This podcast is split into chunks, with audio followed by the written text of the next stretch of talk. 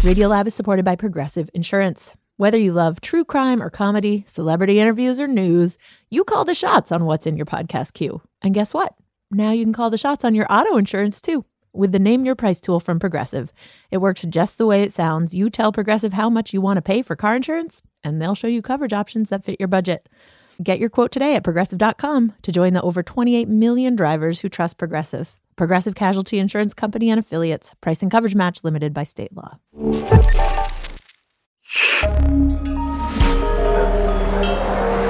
Listener supported. WNYC Studios. Oh, wait, you're listening. Okay.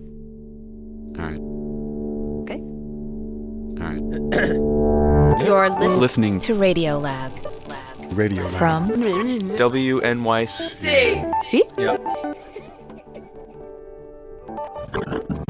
This is Radiolab. I'm Lulu Miller, I'm Latif Nasser. and we're going to start this one So it's right here. I'm gonna grab it. with our producer, Sindhu Gnanasambandan, I had to take the tape off from my wall. who a few weeks ago brought me into the studio to show me a very large poster.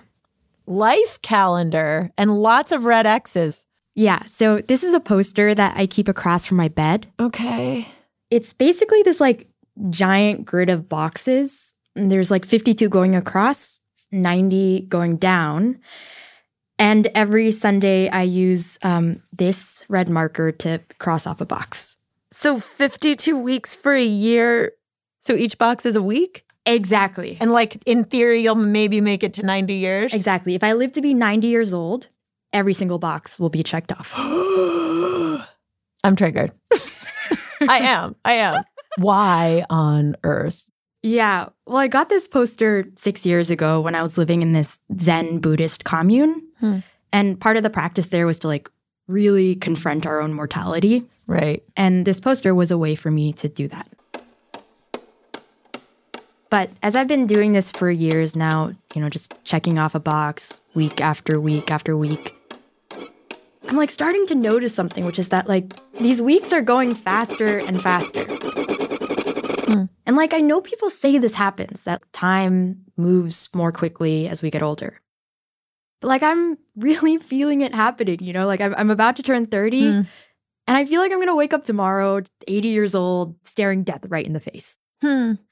That's interesting because I think you're right that like a lot of us do get the bleary sense of like, whoa, whoa, that year just went by. But for you, having those regular check in points must make you notice it in a slightly more granular way. Yeah, and it's made me like desperately want to know is there something I can do to slow this down?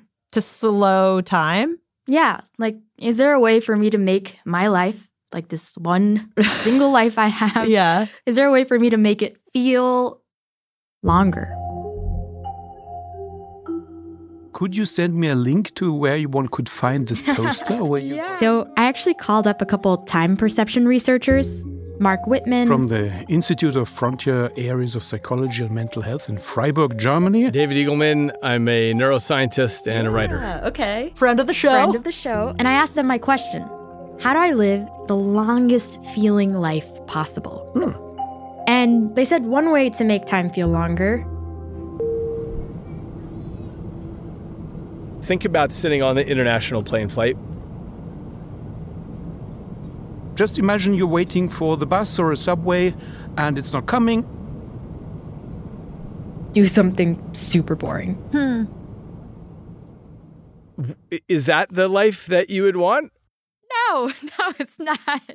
But fortunately, according to David and Marc, there's this whole other way to extend time too. The the retrospective one where I think, what a year I've had. This happened, that happened, amazing, wow. And I was like, yes, that's the one. Like that's that's what I want. So you want it to feel like it was longer when you look back. yeah, yeah. When I'm in my deathbed, I want to look back and be like, wow, that was a long and meaningful life. Okay. And stretching time out that way, Marc and David say, is all about Memory, memory, memory. Collecting memories. Huh. Like that's how our brain measures time. It says, oh wait, how long has it been since X? And then it says, oh, all right, well, let's see, this, this, this, this. Okay, great. So it must have been a week or a month or 10 years. So then I was like, okay, I need memories. How do I make more memories? Good question. The only reason you have memory at all is so that you can navigate your future. And so when you're writing stuff down, it's something that your brain feels is important. So, you brushing your teeth this morning? Do you remember? Um, probably not. No. Why would you want to uh, memorize your toothbrushing when you've done this for 365 times each morning the last year? Which is why, for many people, the pandemic years were sort of a blur. There was nothing new happening. And it's also why time seems to move faster as we get older. Um, sometimes people say, "Oh, I think this has to do with the fraction of your life hypothesis," which is just that you know a mm. year when you're eight years old is a big chunk of your life, but a year when you're 80 years old is a smaller chunk. That's what I always heard. That's not that's not the whole story. Hmm. As you get older and older, there are fewer reasons to lay down memory because essentially your brain has got the shtick, and there's no corrections that need to be made. there. Oh. But when you're 80 years old, if you go on some great new adventure that you weren't expecting, that seems to have lasted a long time. Whatever age you are now, if you have an incredible weekend and you look back, you think, oh my gosh, it's been forever since I was at work on Friday. But if you have a boring weekend, you think, oh my gosh, I was just here. Um, and so this can happen at any age that if you force your brain to lay down new memories, then retrospectively, that makes it seem as though more time has passed. And so you could say uh, having a, a life with a lot of novelty, change, uh, with emotions, such a life will imprint more deeply in your memory. And then looking back at your last day, your last week, your last 10 years, even your lifetime, yeah, uh, then the longer subjectively time stretches or time feels. So, according to my scientists, if I want to make my life feel longer, avoid routine uh, and seek novelty in your life. That would be like the formula. You know, you can brush your teeth with your other hand, you can shave with your other hand. David gave me a bunch of these like little When you get out of the shower, try to towel yourself off in a different way because I've noticed people always towel themselves off like unconscious zombies. With, life hacky tricks. I mean, easy. Go unplug your coffee machine, put it somewhere uh, else, rearrange the food in your fridge, put your dishes in a different cabinet, and your silverware in a different drawer. seriously, a bunch of them. You pull this one off its nail here, this one off its nail here. You swap them. You you switch out. You push your desk over to the other wall. Okay. But now that I understand how this works, Yeah. like I don't just want to make life a little bit longer here and there. I want to see if I can stretch time apart completely. Yeah. Like, how long can I actually make it feel? Ooh. Okay. So, Lulu, Mm-hmm. I've actually come here to tell you that for the next week, Yeah. I'm going to live the most novel life that I possibly can. Wait, what do you mean? Well, I have some rules. I'm going to wake up in a different bed every day, not my own bed, a new bed. Whoa. Okay. I will eat only things I've never eaten before. Okay. And outside of the non negotiable things of being human, Yeah. I will only do things I've never done before. Wait, how? Okay. what? Wait, you're about to go on like a crazy experiment? yeah, exactly.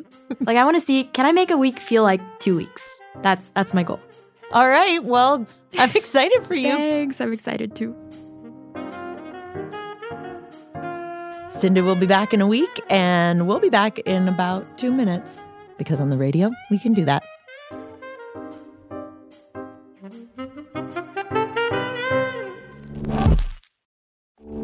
Radiolab is supported by ZBiotics.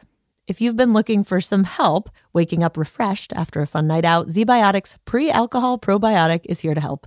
ZBiotics is a genetically engineered probiotic invented by scientists to help tackle rough mornings after drinking. This probiotic is the first drink of the night for a better tomorrow, as it works to break down the byproduct of alcohol, which is responsible for rough mornings after.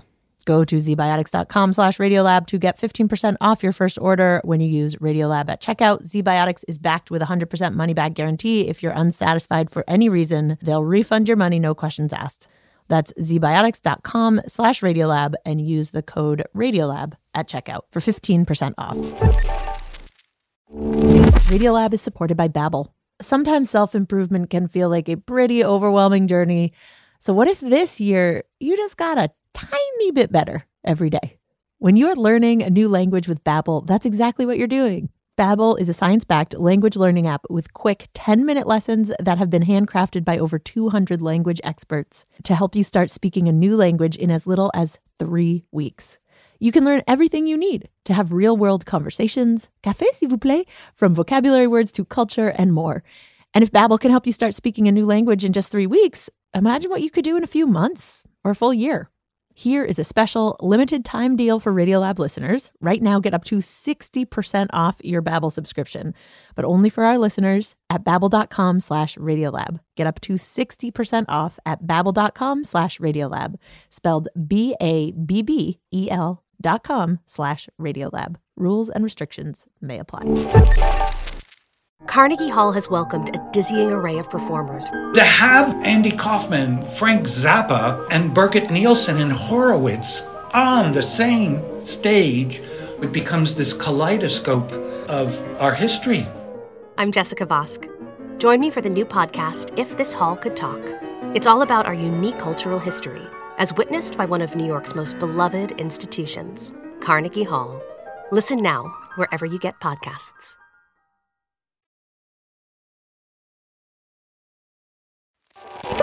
Hey, this is Radiolab. I'm Lulu. We're talking about how to make your life feel longer with our producer, Sindhu Gnanasambandan, and whether it's possible to make a single week feel like two weeks by doing only novel things. Sindhu? Hello, Lulu. Oh my goodness. um, okay, where have you traveled? What have you done? Throw the pastiche at me. Okay, I'm just gonna, I'm going through the list. Yeah, love it. Okay, novelty. Here I come. Do you know where I go to volunteer for lunch? I volunteered at a soup kitchen. What? What's the job? Radio Shack? Radio? I convinced a man on the street Are you gonna let me try one? to teach me how to skateboard. Oh my God, fun. Can you just eat it like that? Uh, yellow food. Found some of these little golden berries in Chinatown. Twenty-five dollar pound. Just gotta make sure to turn off your phone. Turn off your phone. Okay. I went to the New York State Supreme Court and watched a couple trials. Okay. So, who are you? I'm Jay. I attended a dating app mixer with my boyfriend, Jay. I think this is an app for novelty seekers. Hi. Talked to a bunch of strangers there. I went on a date with someone who revealed to me that his mom might have gotten murdered the weekend beforehand. Just person after person. Flow of time. It just flows. It does. Yes. Sometimes it flows faster. Sometimes it's slower. Like a river. I like needed to leave that like an hour ago. And I don't want to go to a random person's house right now, and I don't want to wake up at 7 a.m. to go surfing. Like I'm not, and I haven't eaten basically all day because like I can't find food that I haven't eaten before. Sounds like you're noveltied out. I'm just, I'm tired. We're experiencing your dark night of the soul, but it's day one. I just want to go home. I kind of fell apart. But I made it to the place I was going to stay that night, Is this your room? Yeah, I stay here. You can stay here. which was this place I found on Couchsurfing. It was essentially the top bunk in the bed of this very nice Turkish man. and the next day, I woke up feeling good. I felt ready to keep going. Looking for New York surf school. Is that? I went surfing Make sure you pick the right wave. with a bunch of 12 year olds. There might be a small one, and then you take the small one, and then like four big ones come and you miss them. That feels like good general life advice. Wait for the right wave. Yeah. I'm not a swimmer. Like I can, um, I can survive for a little bit, but I can't really swim. Wait, you can't swim and you went surfing? Yeah, yeah. Uh, were you wearing a life jacket? No, but I mean the surfboard is floaty, right? Like you just kind of float on the Sindhu, surfboard. Yeah, but like the ocean, you can't. Okay. Um, so this is just a little memo mid surf lesson. Um, I'm like good at surfing. The very first time I did it, I made it through the entire Wow. wave. And the 12 year olds were watching me, and I was like, oh yeah. you thought I was some old lady who's just gonna fall on my face. Hussein, Hussein, Hussein. Later that day, I met up with Hussein. He was my couch surfing host from the night before. He's this pedicab driver, actually, in Central Park. And oh, he offered me a ride. Fun. Okay. Oh, watch out. I was close here. He's sitting on the bike sideways, um, facing me. you should see me on the street when there is traffic. At one point, he made me start driving the pedicab. I love that we just traded jobs. Amazing. I hit the curb multiple times, almost crashed into people. okay, maybe I shouldn't do this. no, no, one more. And then on day three, I don't know if you know anything about atmospheric perspective. Nothing. Okay. I learned how to paint with acrylics. How, how hot is this? You know, 2003. Ooh, there, it's a bubble. Oh, it's growing. Gross. and blow glass. And later that night, I went to this like performance art spa thing. It was just like a lot of naked people and gongs. What? Mm-hmm. Okay. Hello, hello. Okay. So it is Friday. No, no, it's Friday. See. Uh, it is. It is Wednesday night, and I'm gonna sleep on my roof. My brain is shutting down. It's like I can't make eye contact and ask questions that make any sense. I can't. I think my whole my whole system is just like exhausted. The system that is just like on high alert because everything is different all the time. I don't know. But then there are moments like this where I'm lying on my roof, staring up at the beautiful sky on a perfect night, and wondering how I have never done this before. You know, it's just like so many things I just haven't done. Okay, I should go to bed. Good night. Okay, how's time feeling for you at this point? It's it's stretching. It definitely felt like more than three days. But I don't know, I was like starting to hit this sort of it almost felt like a monotonous pace. I could do a new thing and take the subway across town and do a new thing and take the subway again. And it almost felt like I was making a sort of routine out of novelty or Oh. something. Like the novelty itself was becoming old. A little bit. And I was like, okay, I need to change something up here. You know, Marc did tell me that like doing emotionally rich things with the people you love, that also becomes memories. So the next day, Oh my god. Oh, sun is already kind of out. It's I decided to go find some of those. okay. I'm just getting packed up. Just gotta walk over to my rental car. So I rented a car and I got out of New York City. On a bridge, there's water everywhere. She's crossing state lines, people. Crossing state lines. Amazing view of the skyline. Which is actually pretty novel for me. Like I've never done a solo road trip before. I'm at a rest stop in Milford, Connecticut. Oh, oh, ooh, oh. Did the massage chair. Okay. Mm-hmm. Continue for 66 miles.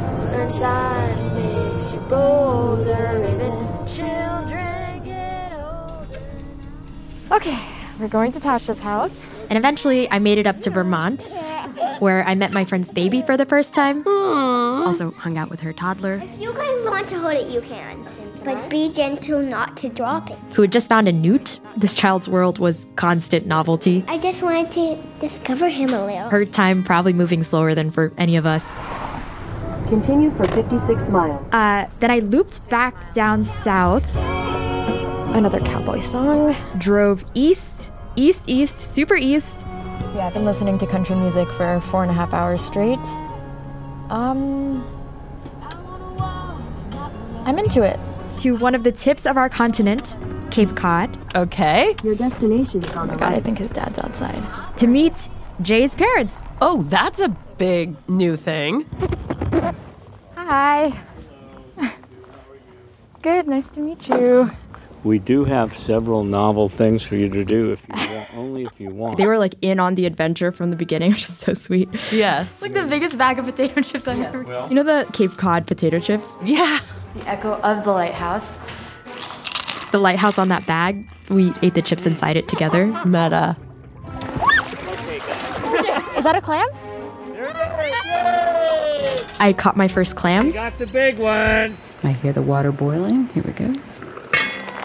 So they're dead by now? They're not dead until they Till they open. Oh god. Okay, this one. Like the clam part is like the chewier part. Mm-hmm. I also ate my first clams. I'm so grateful that you put breadcrumbs and cheese in it.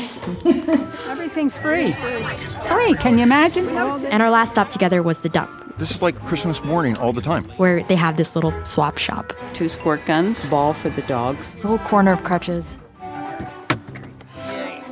So lovely. Lovely. Thank you, Thank you All right, for bro. coming. This was such a delight. Be safe. Thank you. I'll see you both hopefully soon. Anyway, I think that's that's yeah. I mean that that's And then did was you come home from Cape Cod on, uh, on yesterday on Sunday? no. There was Oh. one more day, but I, I Oh, think I okay. might save telling you about that day. Oh, was it Um, an action packed day? Um, no, it wasn't. Okay. Like just to circle back to your investigation, you just lived this week with like easily at least 40 new things. I'm a ton a day, like pretty big things, like new ways of moving through the world, surfing, skating, multiple state lines, Massachusetts, Vermont, like Mm-hmm. new ways of moving matter, glass blowing. Like you have this like incredible range. Yeah. Like overall, when you look back on the past week, did it feel stretched longer than a typical week? Shorter? Like how did it make time work? Yeah, I mean, I don't want to sound like I'm exaggerating, but it truly was time expanding beyond what I even imagined. It's very long. very long. Yeah, it worked. Yeah, it worked with like flying colors. It really worked. Um, did the week feel like two?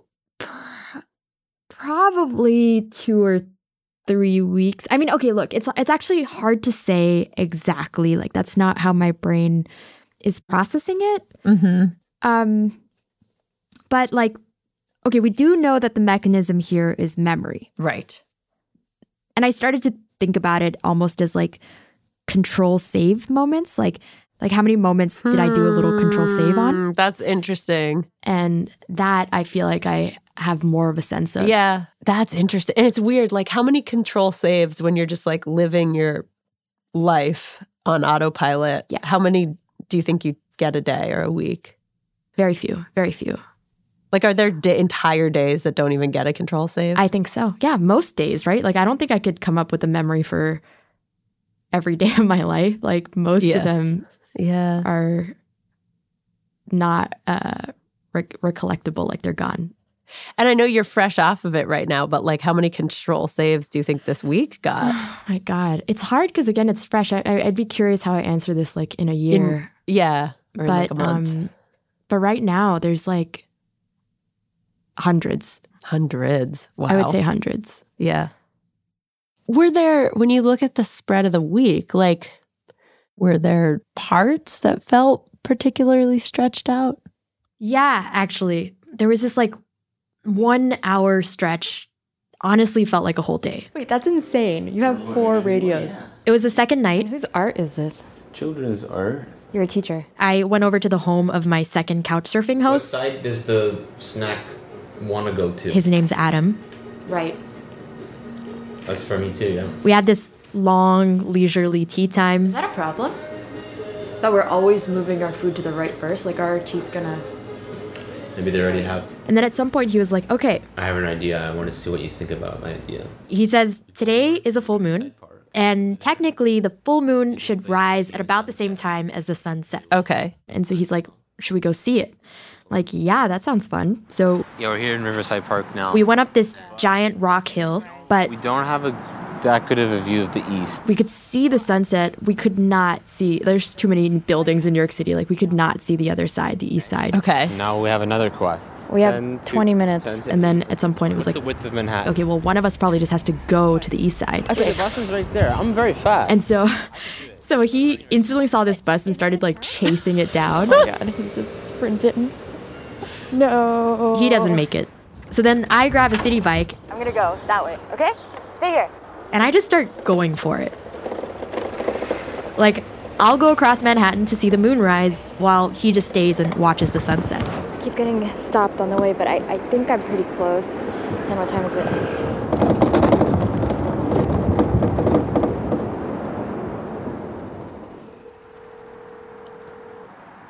Hello? Hi. Okay.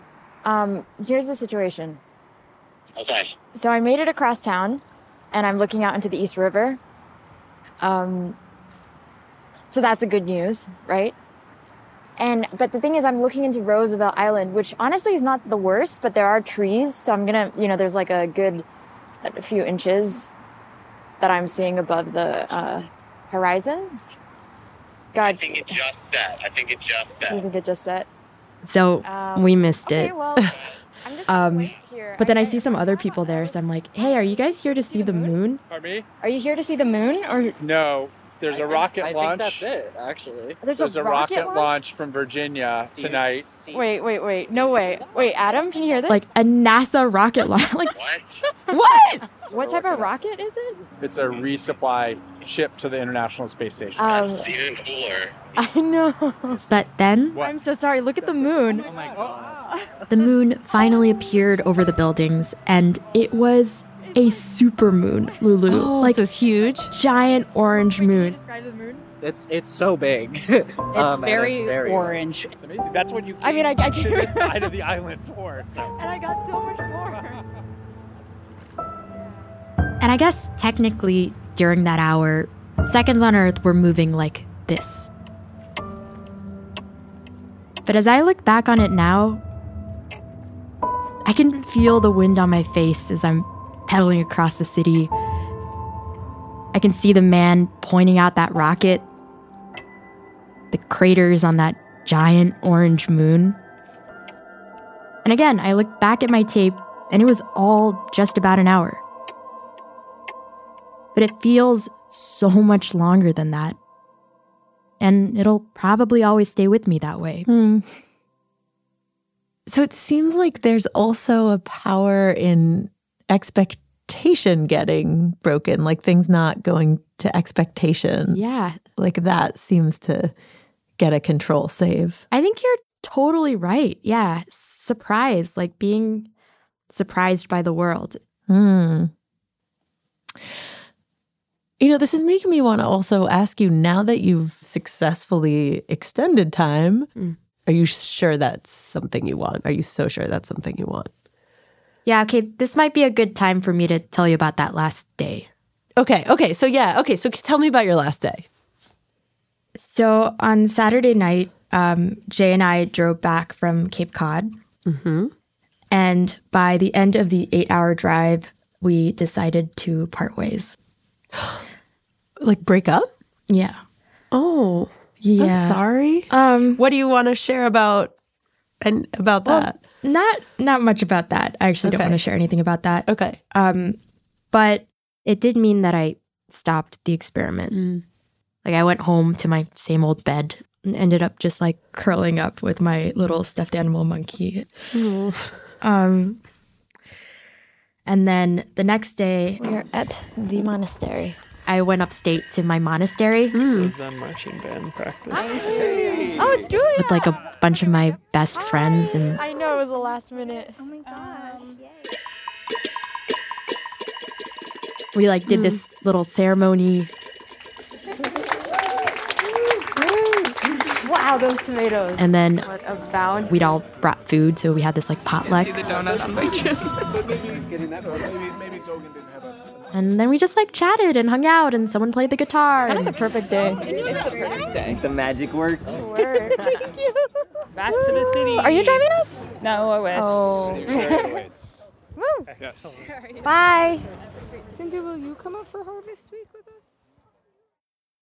this last day showed me like I need days like that. Like I need yeah. comfortable, familiar days. I mean, sometimes they're just necessary. Right. Um but now I know that those days are more likely to feel shorter, to get deleted. And um I guess Lulu, we've talked about how your life right now has a lot of routine.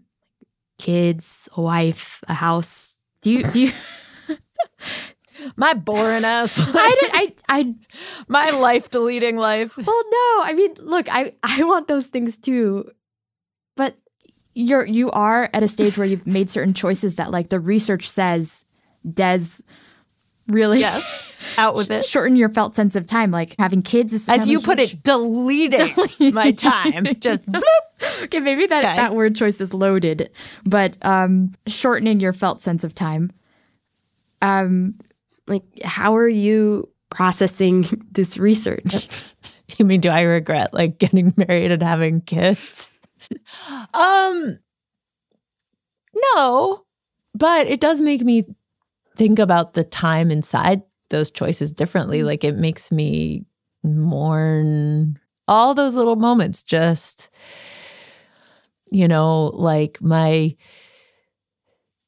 kid last night dancing to Green Day and saying, Come here, come say hi to my friends, and pointing to a blank wall and me being confused. And there were like these four shadows, and he made me say hi to each one. Like that, that's going to get wiped. That'll be gone. Like hundreds of thousands of seconds and moments just gone. And and so I I respect and I appreciate your going out and testing and sharing the knowledge of how to extend time, but I also hold a candle to all that time, all those moments getting lost. Mm. Oh, come on. Okay, sorry to barge in here, but no way. That to me is like antithetical to the whole spirit of this of this story. Like like like that's mm-hmm. the the predictable bone you toss at the end to people so that we're not like judging the status quo normies who are just doing the same thing over and over again. Like it's like, no, go try a new food, go to a restaurant, go do a new thing. I want people to wake up and feel bad about like just being on autopilot for their lives. Like you have one life. Like wake up. Okay, like okay, point taken and I think there's some admitted self-reassurance of like attempting to tell myself that my life isn't boring and I point taken. Yeah. But okay. also I just question the value system. Like it's only remembering the stuff where some expectation gets broken and like who decided is like evolution decided that the things that we're going to remember that we're going to privilege that are going to keep us awake Mm-hmm. Have to be novel, have to be genre, like have to be breaking some rule, which to me just smacks of fear and like self-preservation. And what if we could like rebel against our master wirer to also hold the little like moments that normally get wiped? How can you rebel against your own brain? What does that even uh, well, mean? actually i mean i do feel like that's sort of what i do when i meditate There's another way to go about this Hmm. than just insisting on novelty your whole life, which could get kind of expensive. I actually called up my Zen Buddhist priest, Kosen, from that monastery, and he told me that having novel experiences, that that's actually just a shortcut to the thing that actually makes memories. All that what we call novelty does is force us to pay attention. And when we pay attention, he says, we discover that There is nothing that is not new. Hmm. Everything is novel. So I can look at a scene that's absolutely familiar to me, like the desk in front of me, but I can say, God, I've really never noticed in the way the light falls here and the way I've got this thing from 10 years ago that I've never touched or moved. And David Eagleman again. you know, I can really pay attention to it and take in my desk in a different way. I can make things novel. Now, it's probably not as good as actually going out and experiencing meaningful novelty that really changes your life, but you can certainly do it from the inside. Take that, big guy. That was just a Big guy bagel. is you. You're talking to yourself. yeah, my brain. That was just a bagel that I ate this morning, but my goodness.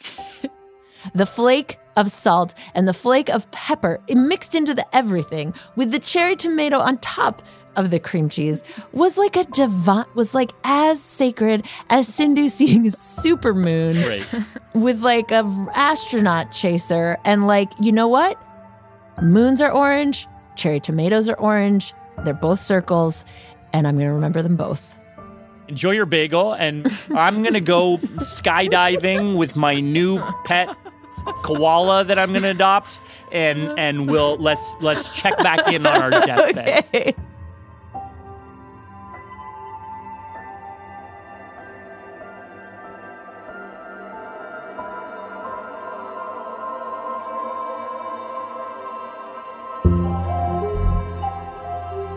All right, this episode was reported and produced by Sindhu Gnanasambandan and edited by Pat Walters, with sound design by Jeremy Bloom and mixing help from Ariane Wack. Special thanks to Joe Eidman, Nathan Pierboom, Kristen Lynn, Stacy Ryman, Ash Sanders, Soraya Shockley, Tasha Myers, Glenn Smith, Adam Aharoni, and Hussein Ishja. Uh, and also a very special thanks to Jay Menard for recording and editorial support. If you'd like a life calendar, I'm not sure why you would, but maybe you would. Actually, okay, if you listen to this piece, you might. You can find them on Tim Urban's blog. It's called Wait But Why. We've been focusing so far on how to hack your brain to live a full life, but next up, we're going to transition from a how to a who. The story of a man who understood brains better than most of us and who used that knowledge to help others understand their brains, which in turn helped them live fuller lives. That's up after the break. Stick with us. Radiolab is supported by ZBiotics. If you've been looking for some help waking up refreshed after a fun night out, ZBiotics pre alcohol probiotic is here to help. ZBiotics is a genetically engineered probiotic invented by scientists to help tackle rough mornings after drinking. This probiotic is the first drink of the night for a better tomorrow, as it works to break down the byproduct of alcohol, which is responsible for rough mornings after. Go to zbiotics.com slash radiolab to get 15% off your first order when you use Radiolab at checkout. ZBiotics is backed with a 100% money back guarantee. If you're unsatisfied for any reason, they'll refund your money, no questions asked. That's zbiotics.com slash radiolab and use the code radiolab at checkout for 15% off. Radiolab is supported by Babbel. Sometimes self-improvement can feel like a pretty overwhelming journey. So what if this year you just got a tiny bit better every day? When you're learning a new language with Babbel, that's exactly what you're doing. Babbel is a science-backed language learning app with quick 10-minute lessons that have been handcrafted by over 200 language experts to help you start speaking a new language in as little as 3 weeks. You can learn everything you need to have real-world conversations, café s'il vous plaît, from vocabulary words to culture and more. And if Babbel can help you start speaking a new language in just 3 weeks, imagine what you could do in a few months or a full year. Here is a special limited time deal for Radiolab listeners. Right now, get up to 60% off your Babbel subscription, but only for our listeners at babbel.com slash radiolab. Get up to 60% off at babbel.com slash radiolab, spelled B-A-B-B-E-L dot com slash radiolab. Rules and restrictions may apply.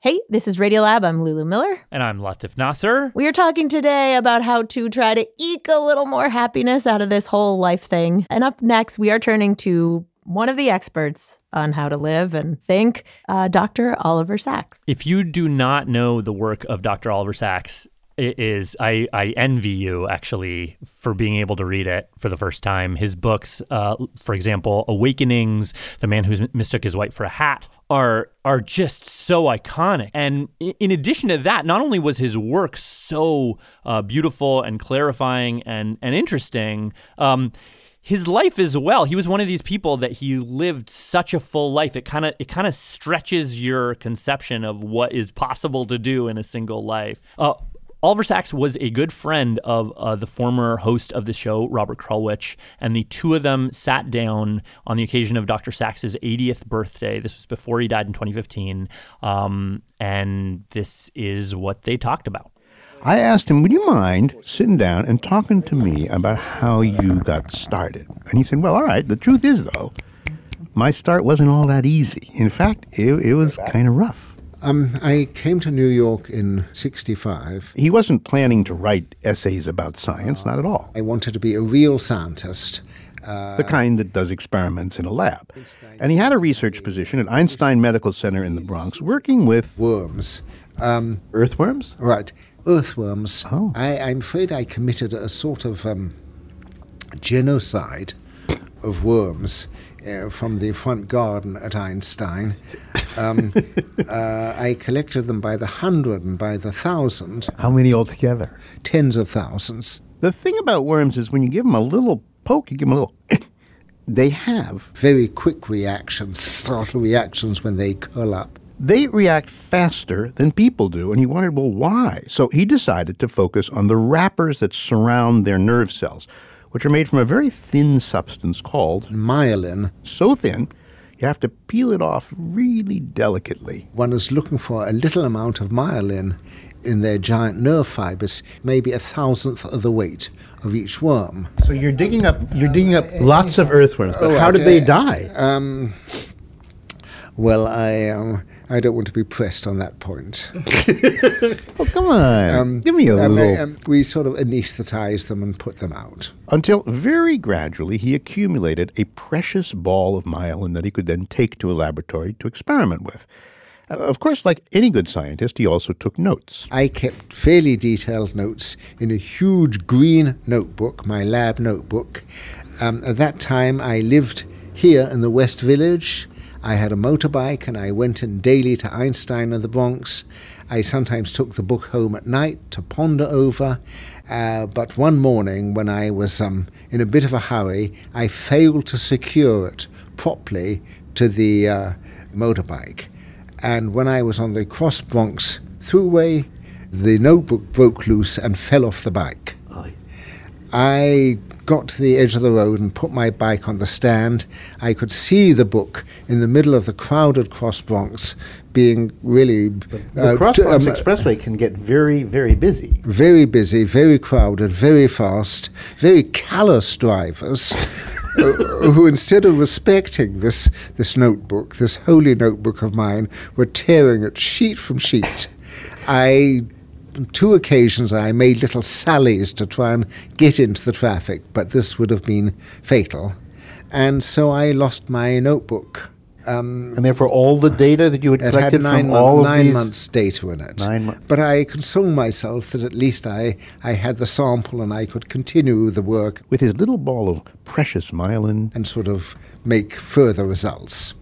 Uh, although then there was another and even worse accident, um, which is I lost the specimen of myelin, which I spent nine months getting, and then the powers that be got together.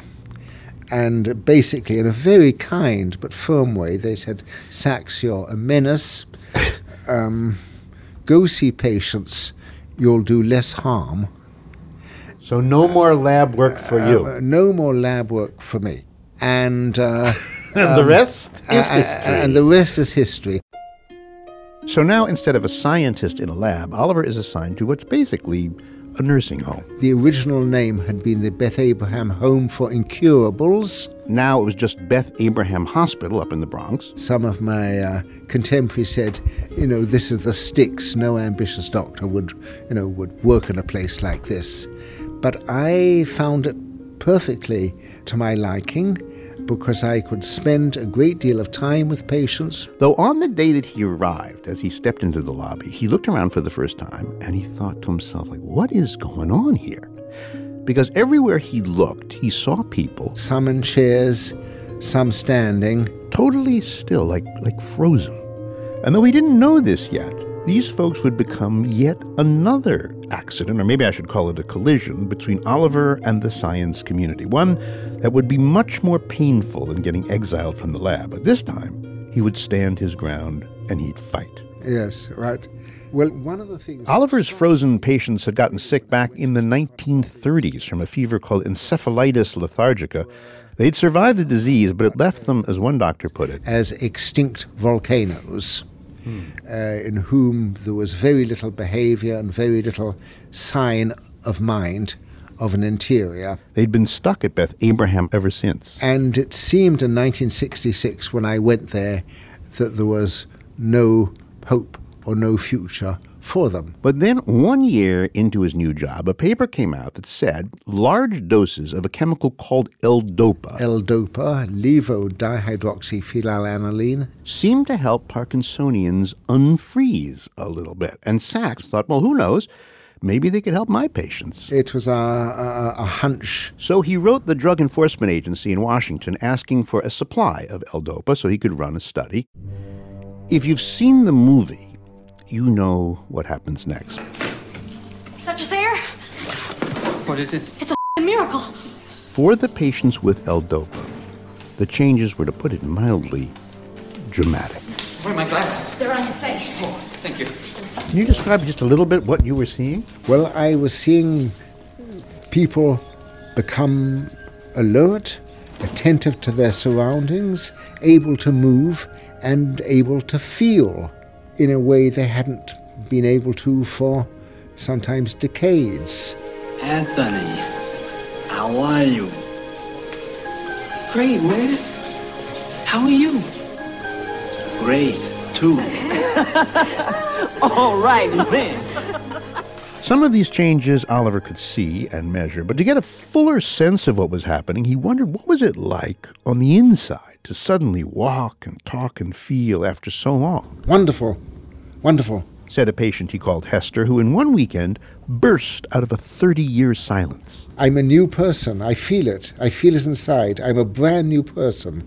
I feel so much. I can't tell you what I feel. He gave his patients diaries and he told them, Well, tell me what you're feeling and experiencing. Again, here's Hester. I feel very good. My speech is getting louder and clearer. My hands and fingers move more freely. I can even take the paper off a piece of candy, which I haven't done for years. The following day she wrote, Anyone who reads this diary will have to excuse my spelling and my writing. They must remember that I haven't done any writing for years and years. And to this she added very poignantly, I would like to express my feelings fully. It is so long since I had any feelings. I can't find the words for my feelings. I would like to have a dictionary to find words for my feelings. The government, of course, wanted to know what had happened as well, and they asked Oliver to report what he'd observed on what were called rating forms. Basically, they were charts. So if a patient shook less, Oliver was to mark that change checking a box. Um, on a seven point scale. So his shakes went from a six to a four. Then, you know, just check the box. Numbers were key. That was what they expected, what they demanded. Uh, that would have been enough for them. But not for Oliver. He had seen so much that wouldn't even begin to fit on a seven point inventory. He said, I'm not I'm not doing this. And I then stopped keeping these rubbishy inventories. because they didn't say enough.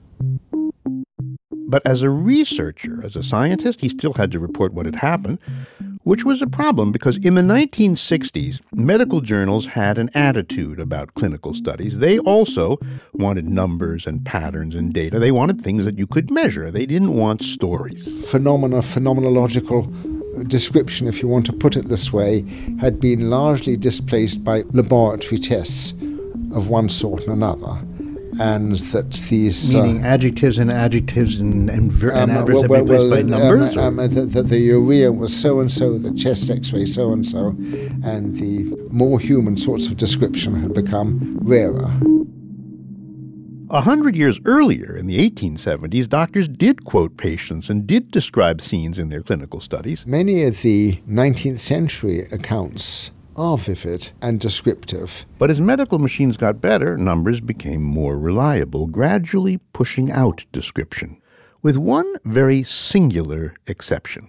His name was A.R. Luria. Dr. A.R. Luria was a neurologist living in Moscow in the 1960s. He still did case studies the old fashioned way. One of his accounts of a man with a remarkable memory was startlingly vivid. Uh, yes, so much so that I read the first 20 pages of this thinking it was a novel. Huh. And I then realized that it was a case history, but the most extraordinary and detailed I had ever read, but a case history which did not shy away from the human aspects and the pathos and drama. And then in 1967, I read a book. Also by Dr. Luria. Called Human Brain and Psychological Processes. And uh, this is the book you are holding in your hand. The book I'm holding at the moment.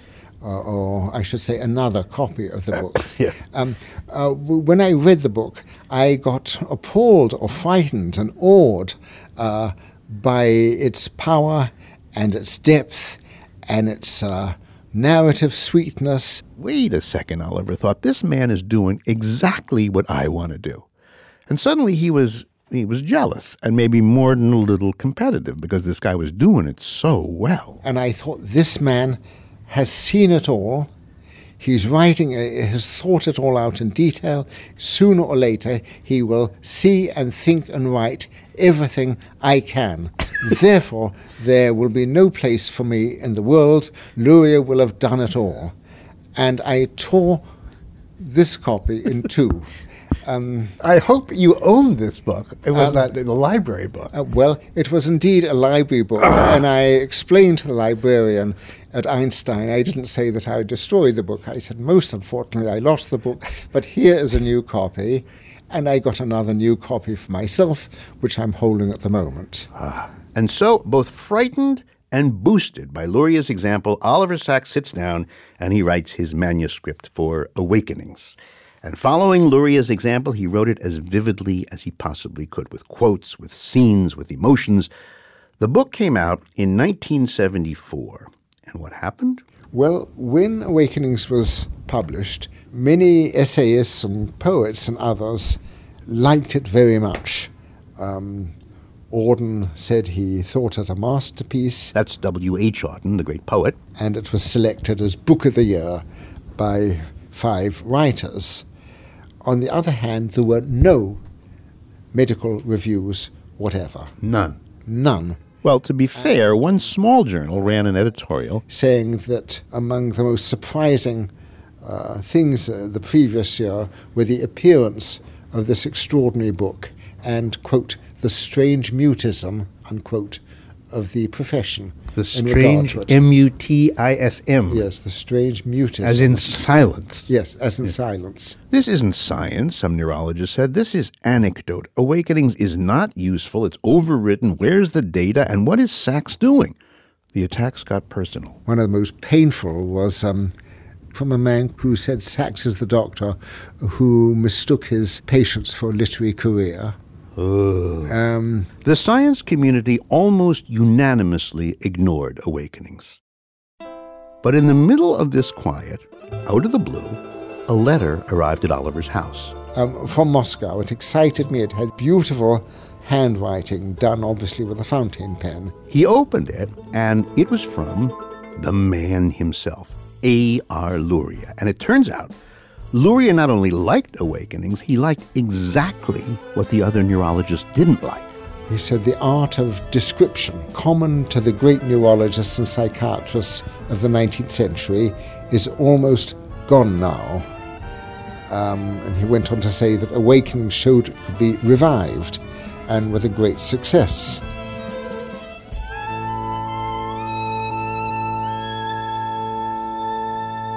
That letter, Luria's letter, plus the response from poets and playwrights and movie makers, gave Oliver the boost he needed to double down and begin writing book after book after book in his new but old style. He wrote stories about husbands who mistook their wives for hats, colorblind painters, deaf people, Touretters, autistic people, blind people. His descriptions in all these books are so full of feeling, he makes these people come alive. This is his legacy. Oliver Sacks is a great includer. And when I asked him, isn't it possible that your critics were maybe a little right? That maybe you overdid it a bit in Awakenings, put in too much description? He says, no. I would now say that the description was inadequate. And I think, for example, that even with ordinary Parkinson's disease, to give an adequate description of how someone with Parkinson's rises from a chair and makes his difficult way across a room um, uh, may need 50 pages of very clear prose. I think that to describe a sneeze and all the feelings which may precede and attend and succeed it uh, would require many, many pages of lucid prose. Come on, what is a regular neurologist going to do with 50 pages on, about a sneeze? How's he going to use that? Um, well, you might indeed be able to use it. Uh, let me No, give an no, example. uh, 50 pages on a sneeze? You've just gone from useful to, to Proust. This, th- there's a line here, and you just crossed it. This is literary. This is no longer medical writing for doctors. It's well, something I else. try to be, and I believe I am a good doctor And a doctor does not just diagnose a disease. That is the least. He has to do that, but it's the least of what he does.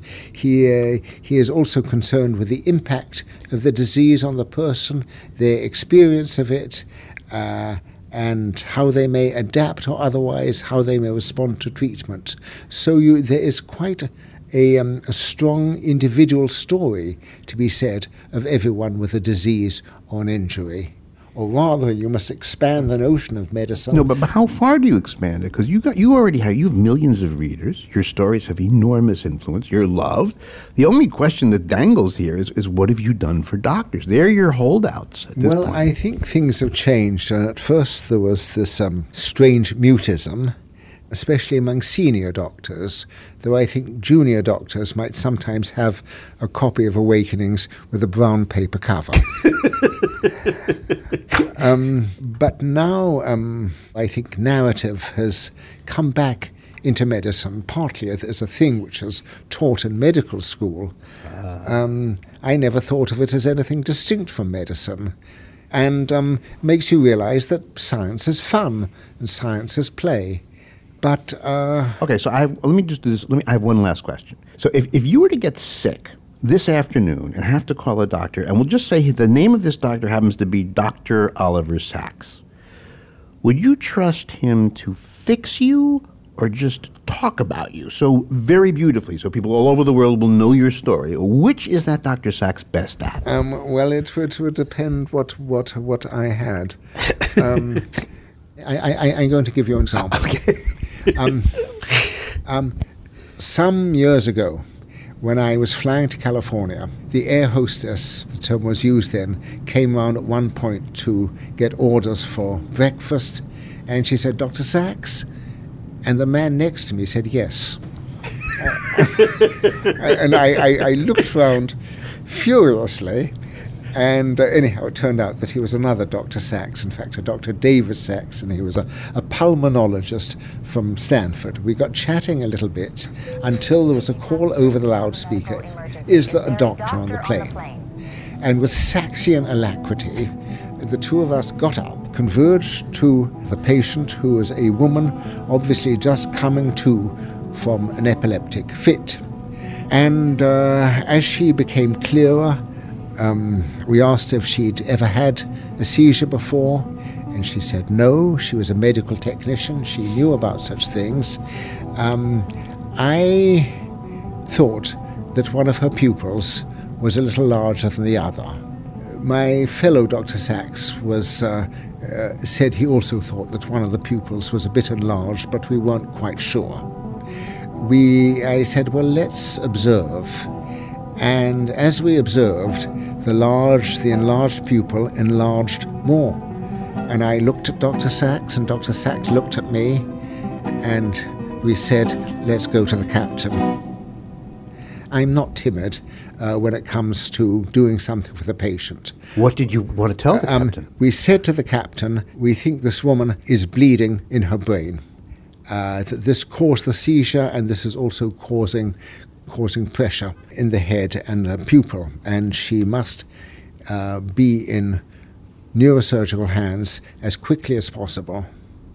The captain said, okay, and he um, emergently landed at Denver. The woman was taken off the plane. She was successfully operated on, and she thanked us both. So I can be. Now, which Dr. Sachs, which of the two should get the lion's share of the credit? Well, we, we did it together. But notice that he told it fantastically. That was the late, the great Dr. Oliver Sacks. If you're interested in reading more of his work, we recommend literally any of his books Oh, and countless so essays. good. Although I really loved An Anthropologist on Mars, and then I was a, a sucker for his autobiography on the move. Yeah. It's also fun to read his book Awakenings and then watch the movie with Robin Williams playing him. And we also we have tons of episodes with Dr. Sacks uh, talking about his life, his patients. Just Google Radiolab and Dr. Oliver Sacks, and so many will pop up. Uh, and that's it for today. Live your best life. And part of that, obviously, is tuning in again next week.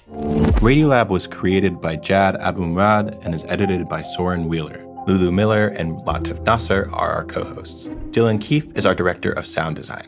Our staff includes Simon Adler, Jeremy Bloom, Becca Bressler, Rachel Cusick, Ketty Foster Keys, W. Harry Fortuna, David Gebel, Maria Paz Gutierrez, Sindhu Gnanasambandan, Matt Kielty, Annie McEwen, Alex Neeson, Sarah Qari, Anna Rascouët-Paz, Alyssa Jeong Perry, Sarah Sandbach, Ariane Wack, Pat Walters, and Molly Webster, with help from Timmy Broderick.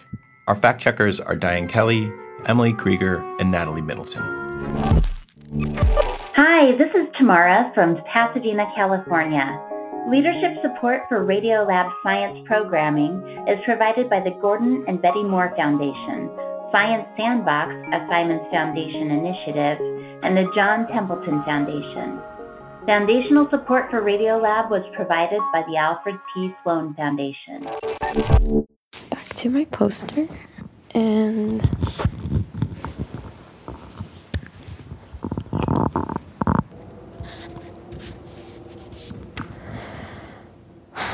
another week done.